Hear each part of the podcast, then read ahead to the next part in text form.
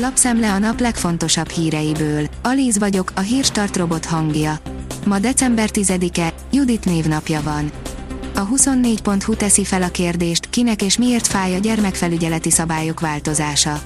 Novemberben elfogadta a parlament azt a törvénymódosítást, amely szerint a bíróság az egyik szülő kérésére is elrendelheti a közös szülői felügyeletet a külön élő, ám együttműködésre képtelen szülőpárok esetén. A döntés több civil szervezetben is felháborodást keltett. A vezes szerint F1 megható írással köszöntek el Raikkönentől. Kimi Raikkonen és Antonio Giovinazzi is utolsó Forma 1-es futamára készül, az Alfa Romeo különleges módon búcsúzik mindkettejüktől.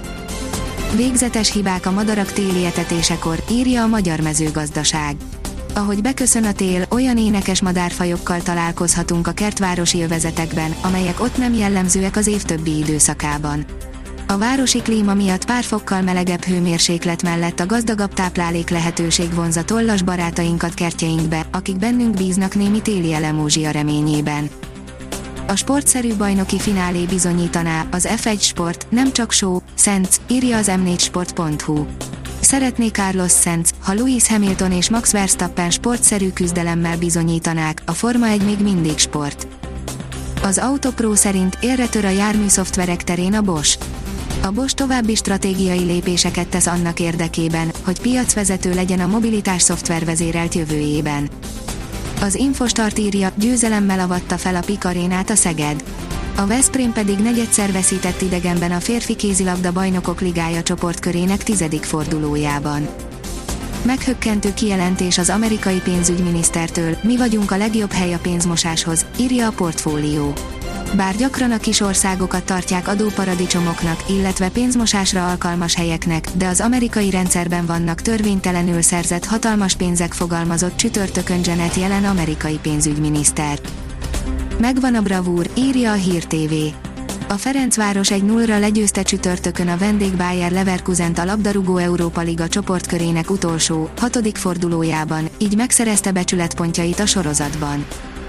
A privát bankár oldalon olvasható, hogy negyedik járványhullám feltett kézzel és felkészülten is várhatjuk.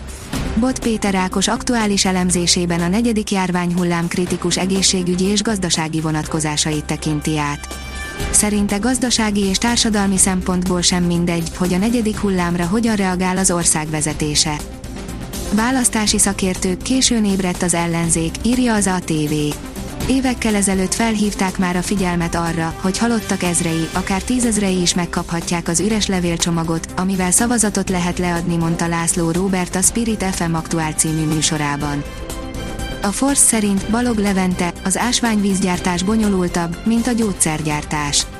Most már nem csak a közös befektetések kötik őket össze, hanem a beauty vonal is, nemrég mindketten új kozmetikai termékeket dobtak piacra. Németek elleni győzelemmel búcsúzott az EL-től a Fradi, írja a Demokrata. A Ferencváros egy gólos győzelmet aratott csütörtökön a Bayer Leverkusen felett a labdarúgó Európa Liga csoportkörének hatodik fordulójában. A 24.20 szerint győzelemmel avatta fel új arénáját a Pixeged. A legutóbbi BL győztes dobta az első gólt, aztán többé már nem is vezetett a meccsen. A kiderül oldalon olvasható, hogy a hét legvégén érkezik az újabb havazás. Pénteken és szombaton nyugalmasabb időben lesz részünk, vasárnap azonban újabb mediterrán ciklon érkezik. Havas eső, havazás egyaránt előfordulhat ezúttal főként a keleti ország részben. A Hírstart friss lapszemléjét hallotta. Ha még több hírt szeretne hallani, kérjük, látogassa meg a podcast.hírstart.hu oldalunkat, vagy keressen minket a Spotify csatornánkon. Az elhangzott hírek teljes terjedelemben elérhetőek weboldalunkon is. Ha weboldalunkon hallgat minket, az egyel korábbi adás lejátszása automatikusan elindul. Beállíthatja, hogy az összes korábbi adás, vagy csak az aktuális tematika hírei következzenek. Köszönjük, hogy minket hallgatott!